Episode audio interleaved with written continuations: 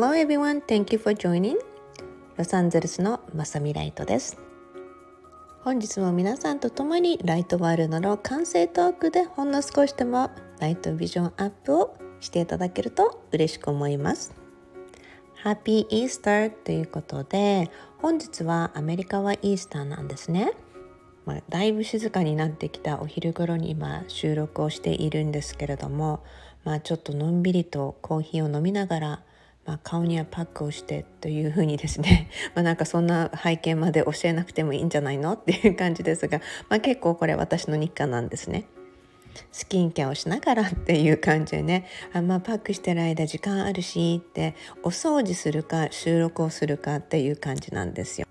イースターといえばアメリカはやはりエッグハンティング。子供たちがね卵をハンティングするのに走り回ったりとかね、まあ、そんな嬉しそうな声が結構朝はですね近所からもよく聞こえてきました。子供たちにもね朝「ハッピーイースター」とメッセージを送りながら「お母さん暇なんだよね」ってあなたたちがちっちゃい頃とかねまあ、一緒にイースターをしてあなたたちが走り回るのを楽しく見てたっていうのにもう大きくなったじゃない？家にもいないじゃない？っていうことでね、まあ、子供たちにメッセージを送っていたんですね。でそうしてウォーキングに出かけたらほら2匹のリスが走り回ってる様子をですね目にすることになって、まあ、子供たちが走ってるのを見れないなら宇宙はどうぞこの2匹を見てくださいと走るのを見たいんだったらどうぞというふうにね、まあ、目の前に送ってきて、まあ、あのどのポイントで言葉を出すかってもう皆さんもね本当に、まあ、注意と言いませんがあの自分が願うものはもう目の前にすぐ来ますからね、まあ、子供たちのとか我が子のっていうふうにね 言ったつもりが、まあ、リスを見て楽しくウォーキングも帰ってきました。そのねリスの走り回ってる様子は今日の Facebook でも出していますのでよかったらチェックしてみてください。でその時のねウォーキング中の会話がね結構今回、まあ、夫婦のお話っていうところでトピックになるかもと思ってねちょっとお話ししたいなと思いました。皆さんにはねご案内をしているようにえこのトークチャンプルートークということでさまざまな私の体験考え感性を皆さんにお届けしています。で多く寄せられるのが子育てのお話そして夫婦間のお話をぜひねもっと聞きたいっていうね要望をねよくいただきます。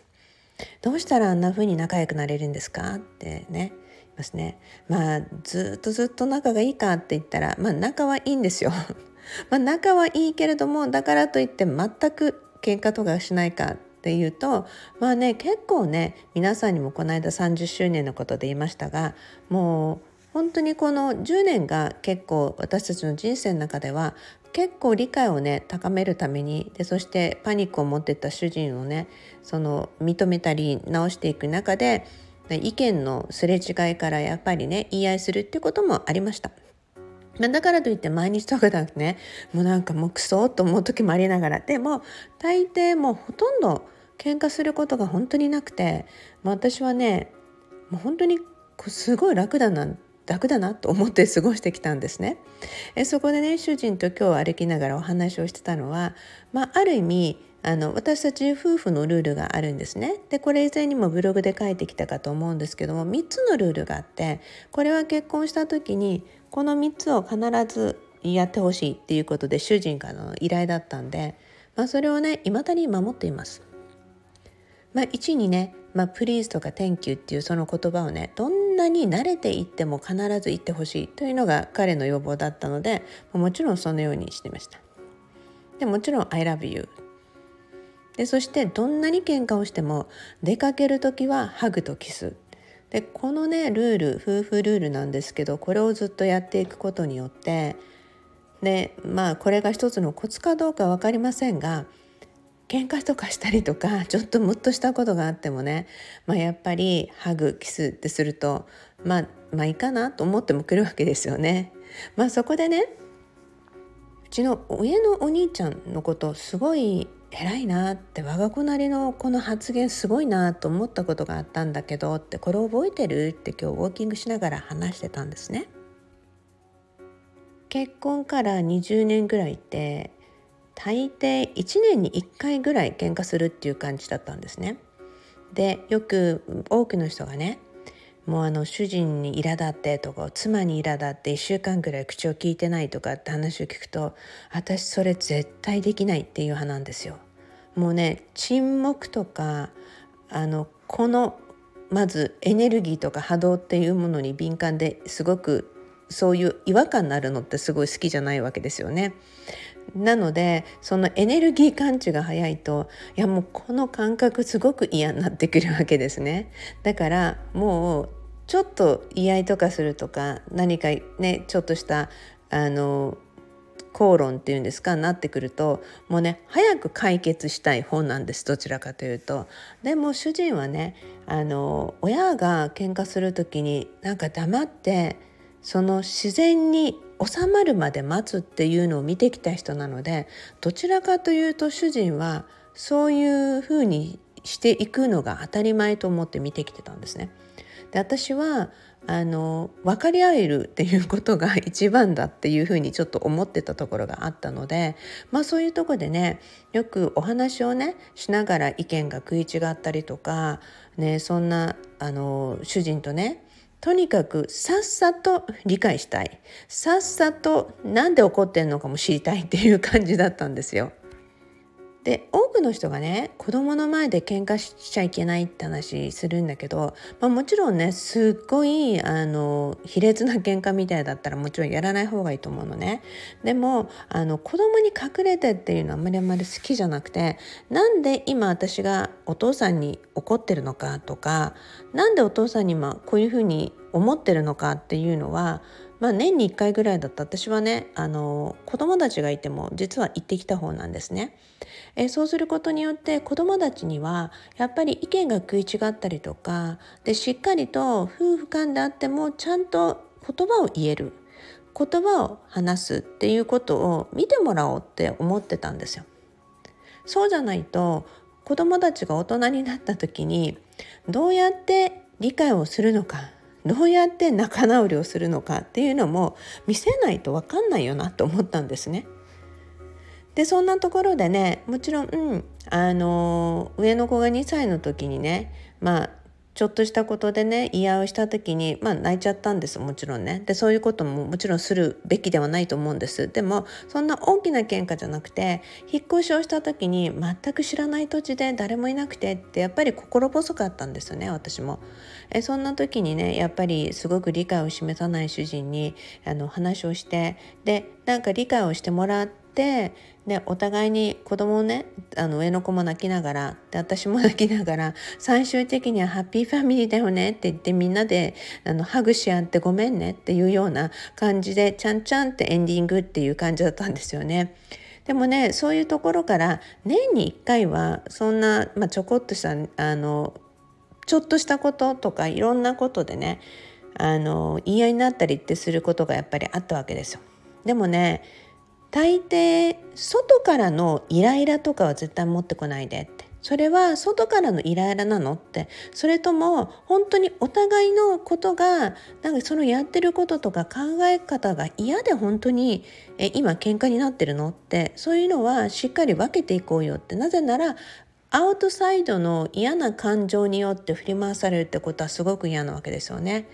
でそんな風にしてねなっていくとまあ結構上の子なんて年に1回っていう恒例をねなんかすごく理解してきてでそれでね下の子があの小さい時ってもう56歳ぐらいだったと思うんですよね。その時にね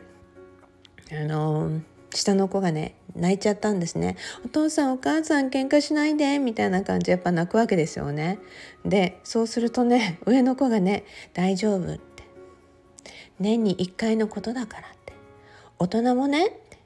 お互いの意見をね言ってすっきりしないとね前に進めない時があるんだよ大丈夫お父さんとお母さんは年に1回喧嘩をしてもすぐ仲直りするからって言うんですね。でこれ聞いた時にすごい爆笑しちゃってもうね 私も なんか喧嘩する気も失せちゃったんだけどその時にねあのうちの上の子がね下の子がね「本当に大丈夫なの?」って言ったら「うんクリスマスだって年に1回来るだろ」う？ってだからねお父さんのとお母さんの喧嘩もね年に1回来ると思えばいいんだよって